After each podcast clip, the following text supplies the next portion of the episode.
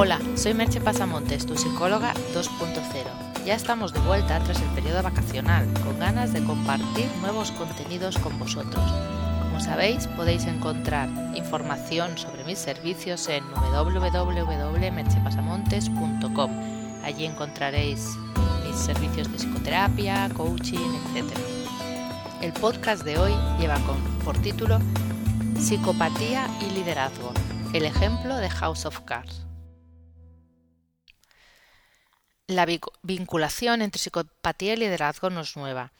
Tanto en la literatura científica como en la prensa general han aparecido artículos que vinculan ciertos estilos de liderazgo con el hecho de tener rasgos psicopáticos. Los términos psicópata, sociópata o trastorno antisocial de la personalidad suelen usarse como sinónimos, aunque no sean exactamente lo mismo. En este artículo hablaré del trastorno antisocial de la personalidad, que es lo que popularmente se conoce como psicopatía.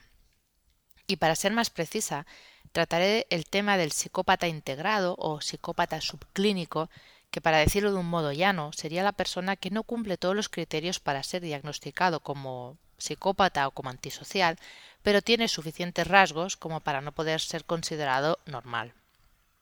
Intentaré explicarme, y para ello usaré como ejemplo la serie House of Cards y a su protagonista Francis Underwood.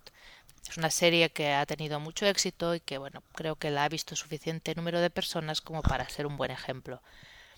Y aparte la usaré por dos razones.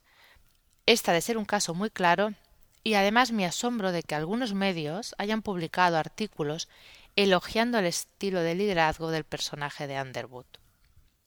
Partamos de la base de que Francis Underwood, el personaje magistralmente interpretado por Kevin Spacey, no es una persona real, y por tanto hay licencias creativas en sus rasgos de personalidad.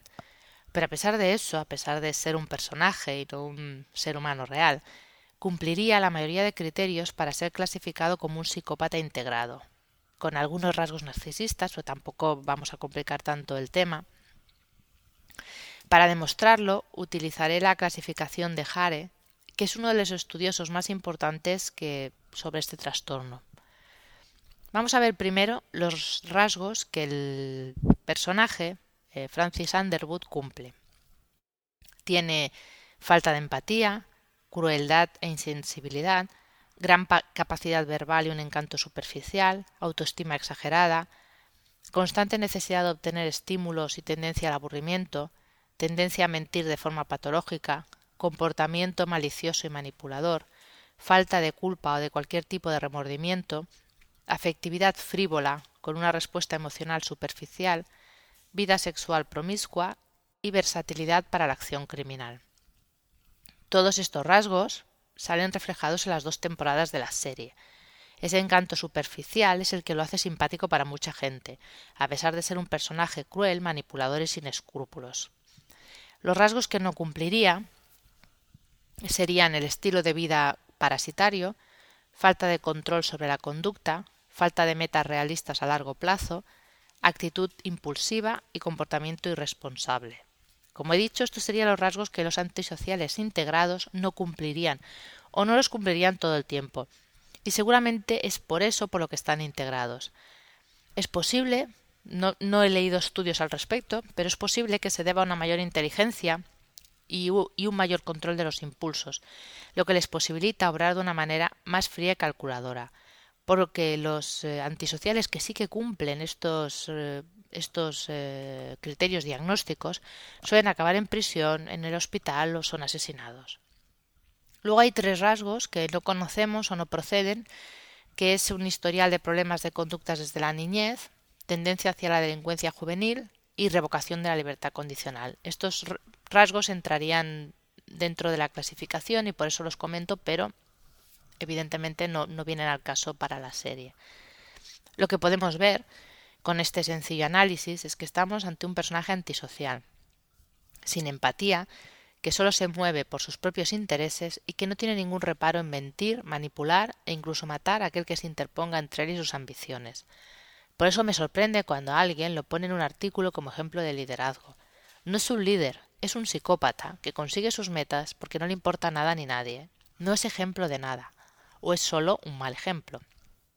Me temo, no obstante, que ese perfil y sus admiradores están más extendidos en las altas esferas económicas y políticas de lo que podamos suponer. Y esa es mi preocupación, porque no son ejemplo ni modelo a seguir. Ese tipo de personas son las que arruinan a miles de pensionistas o esclavizan niños o te meten en una guerra sin pestañear, siempre que eso sirva a sus propios intereses. Los daños humanos no tienen ninguna importancia. No estoy diciendo, obviamente, que todos los dirigentes y o grandes hombres de negocio sean psicópatas. Solo digo que entre ellos existen psicópatas integrados, y posiblemente, como he comentado, más de los que nos creemos. Y nuestra obligación es entender esa patología y no aplaudirla. Es obvio que podemos ver la serie y entretenernos con ella. Es una buena serie. Pero deberíamos entender bien qué es lo que estamos viendo. También Aníbal Lecter, el personaje de El silencio de los corderos, era encantador en cierta medida, pero yo no lo querría de amigo, ni de vecino, ni mucho menos de pareja. Por mucho que estemos en una sociedad en que el éxito y el logro predomina, no debemos aceptar que todo vale y los métodos de House of Cards no valen o no deberían valer si queremos vivir en una sociedad más solidaria y humana. Te voy a hacer dos preguntas. ¿Has visto House of Cards? ¿Qué te parece el personaje de Francis Underwood? Hasta aquí el podcast de hoy. Puedes encontrar más información de lo hablado en el podcast o de mis servicios profesionales en www.merchipasamontes.com. Nos escuchamos en el próximo podcast. Bye bye.